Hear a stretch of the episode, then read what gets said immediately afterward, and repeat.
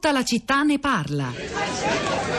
Un nuovo sbarco in Provenza stringe il nodo intorno ai tedeschi. Il riorganizzato esercito francese ha un ruolo decisivo nell'azione. Africani, marocchini, algerini, tunisini, coloniali francesi e giovani transalpini, già arruolatisi nelle forze della Francia libera, danno il via alla liberazione della Provenza. Impiegano appena due settimane a liberare la costa fino a Marsiglia. La resistenza esce dai boschi e partecipa attivamente alla liberazione. Così come farà anche a Parigi. La capitale si ribella. Le barricate sorgono in tutta la città. Il grosso delle truppe tedesche si è ritirato a est, ma 20.000 uomini rimangono agli ordini del generale von Kottitz. Hitler ha dato ordine di radere al suolo la città. Gli scontri sono violentissimi.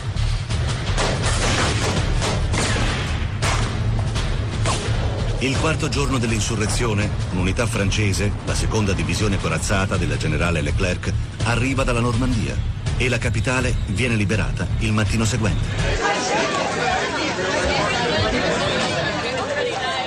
Parigi è stata offesa, Parigi è stata ferita, Parigi è stata torturata, ma Parigi è stata liberata. Furono le storiche parole pronunciate dal generale Charles de Gaulle nella Parigi liberata il 25 agosto 1944, quello che avete sentito era l'estratto del documentario Apocalypse prodotto dal National Geographic. Il generale Charles de Gaulle, a cui si è ispirata anche Marine Le Pen, il primo discorso ai suoi elettori e agli altri potenziali elettori, che, quelli che cerca di convincere in vista del ballettaggio del 7 7 maggio, ma insomma questa è una, è una grande sfida. Eh, noi oggi abbiamo fatto questa scelta di collegare le riflessioni sulla Francia, sul dibattito politico fortemente incentrato sull'Europa alla data del 25 aprile che è per noi italiani la festa della liberazione dal nazifascismo. Alcuni dicono che mettere insieme la lotta contro il nazismo e l'Europa così come si configura oggi è un'idea sbagliata, in realtà sono concetti buoni ma che non stanno insieme. Chissà, questa è una proposta. Interessante però ascoltare le vostre reazioni. Partiamo da quelle sui social network. Rosa Polacco. Ciao Pietro, buongiorno, buongiorno e buon 25 aprile a tutti. Comincio però con eh, eh, la giornata social di, di, Radio 3 perché per tutto il giorno sì. sui profili Twitter, sul, sull'account di Facebook ehm, verrà, verranno arricchiti i nostri profili di diversi contenuti. L'hashtag è sempre 25 aprile, troverete eh, materiali di oggi e soprattutto materiali d'archivio, per esempio molte letture di ad alta voce, le lettere della resistenza, dei condannati della resistenza. Eh, sul nostro profilo Facebook eh, sì, diversi commenti alla puntata di oggi si, si uniscono eh, i tanti spunti, i due spunti fondamentali messi sul piatto stamattina. Allora Nino scrive Nessun sogno europeo e nessun conflitto reale politico segnano i voti francesi di queste elezioni. Non c'è spaccatura nel paese, ma solo variabili più o meno estreme sui temi della sicurezza. Se c'è traccia di una democratizzazione figlia di quella liberazione dal nazifascismo, è esclusivamente nel processo nazionalista di un paese che aspira alla centralità dell'Unione sugli equilibri farraginosi globali. Eh, Massimo dice: Vorrei ricordare a tutti quelli che fanno gli schifati con Macron, che fare gli schifati con la Clinton ci ha portato Trump. Trump. Nel 2002 la sinistra in massa votò Chirac e evitò di avere Jean-Marie Le Pen presidente, rimandando il momento di 15 anni. Se lo farà ancora con Marine, guadagnerà forse altri 15 anni prima di Marion. 15 anni per tornare ad essere sinistra. Mm, Assunta dice che tristezza, anche i francesi avevano una scelta ristretta tra estrema destra e destra del centro. L'Europa unita ha estremizzato e spezzato i popoli. I problemi dell'Europa, dei singoli stati, sono irrisolti, anzi sono peggiorati peggiorati. L'Europa libera è schiava delle politiche economiche mondiali. Viva i partigiani che lottarono per essere liberi dal nazifascismo. Cioè, eh, Spartaco che, che dice, insomma, rimprovera, dice la volete finire con populismi, nazionalismi, anti-europeismi? Guardate l'Europa come viene distrutta giorno dopo giorno proprio dagli europeisti. Marina da Savona, buongiorno, benvenuta. Buongiorno a voi e a tutti.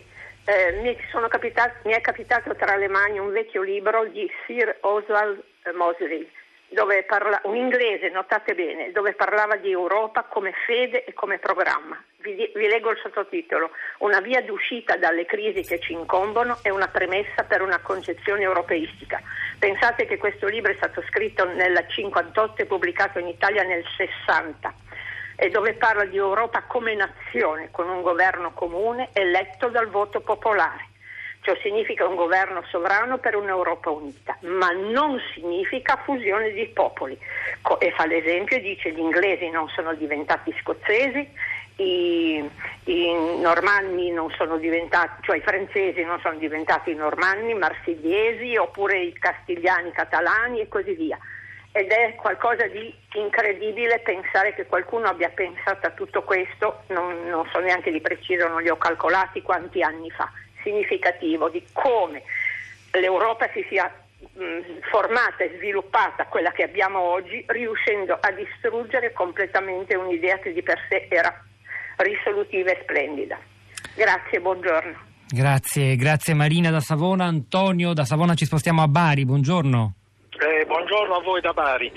Eh, niente, stamattina ho pensato di rendere omaggio ai tanti, oltre 2000 caduti eh, inglesi, canadesi, sudafricani, neozelandesi, che sono qui a Bari. Purtroppo il cimitero molto bello, tenuto molto bene, era desolatamente vuoto, non c'era nessuno e non ho sentito parole in giro né sui giornali né, né alla radio o altrove. Su questi, su questi, ragazzi, ragazzi di vent'anni, c'era, c'era, l'età su ogni lapide di questi poveracci che sono morti, ma nessuno oh, ha speso una parola per questi che comunque sono venuti qui anche per liberarci appunto dal nazifascismo. Era una considerazione che ho fatto stamattina e l'ho voluta trasmettere a voi. Grazie di averla condivisa con noi.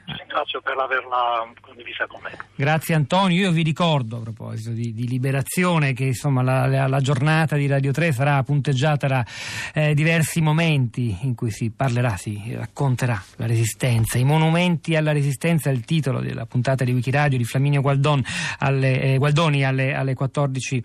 Eh, e poi eh, l'idealista, cinque canzoni resistenti, questo è il titolo della, della puntata che andrà in onda alle 14.30, poi seguirà Fahrenheit alle 15 e poi ancora eh, Tre soldi, un ciclo molto speciale, Nomani Battaglia Donna, che è un adattamento radiofonico del documentario di Daniele Segre, racconti di resistenza di donne piemontesi, molto Piemonte in questo 25 aprile di Radio 3, dopo il nostro collegamento in diretta con eh, Marco Revelli dalla borgata Paralup nel Cuneese. Andrea da Aosta, buongiorno.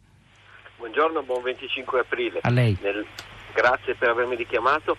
Nel messaggio appunto eh, prendevo proprio spunto da un commento che avevo sentito che Europa vedete. Io volevo dire che forse non si vede, ma esiste anche un'Europa che assomiglia un po' almeno per quello che posso sapere io che non ho la cultura di tutti i vostri ospiti, all'Europa sociale cui prima si è accennato, perché esiste tutto un sistema per esempio di fondi europei legati a progetti che permettono a molte persone di lavorare e di creare qualcosa di nuovo e di produrre, aiutare lo sviluppo economico e così via, ma anche progetti di carattere sociale. Eh, quindi per esempio io lavoro in un centro di ricerca di base che funziona grazie in gran parte a progetti di ricerca con fondi europei che sono fondi italiani, francesi, tedeschi e così via che vanno in Europa e poi tornano qui e ci aiutano ad andare avanti. Grazie per averci ricordato questa Europa. A proposito di fondi, certo poi noi scopriamo, come è emerso recentemente, che siamo davvero in coda nella capacità di usarli quei soldi che pur ci sarebbero. Rosa.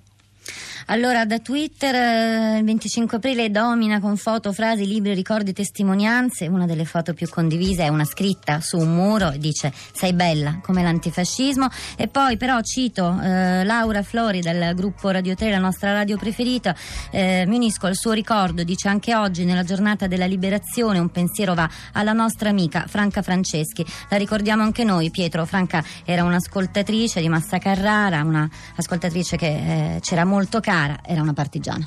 Tra poco riascoltabili in podcast alcuni estratti della trasmissione di oggi, dall'intervista di Emma Bonino ad altri materiali ancora e anche sulla città di radio3.blog.rai.it lavoreremo anche lì nelle prossime ore. È momento di Radio Tremondo, c'era Giovanna Insardi alla parte tecnica, Piero Pugliese alla regia, Pietro del Soldario Sopolacco a questi microfoni, al di là del vetro Cristina Faloci che con la nostra curatrice Cristiana Gazzellotti e Florinda Fiamma vi salutano. A domani.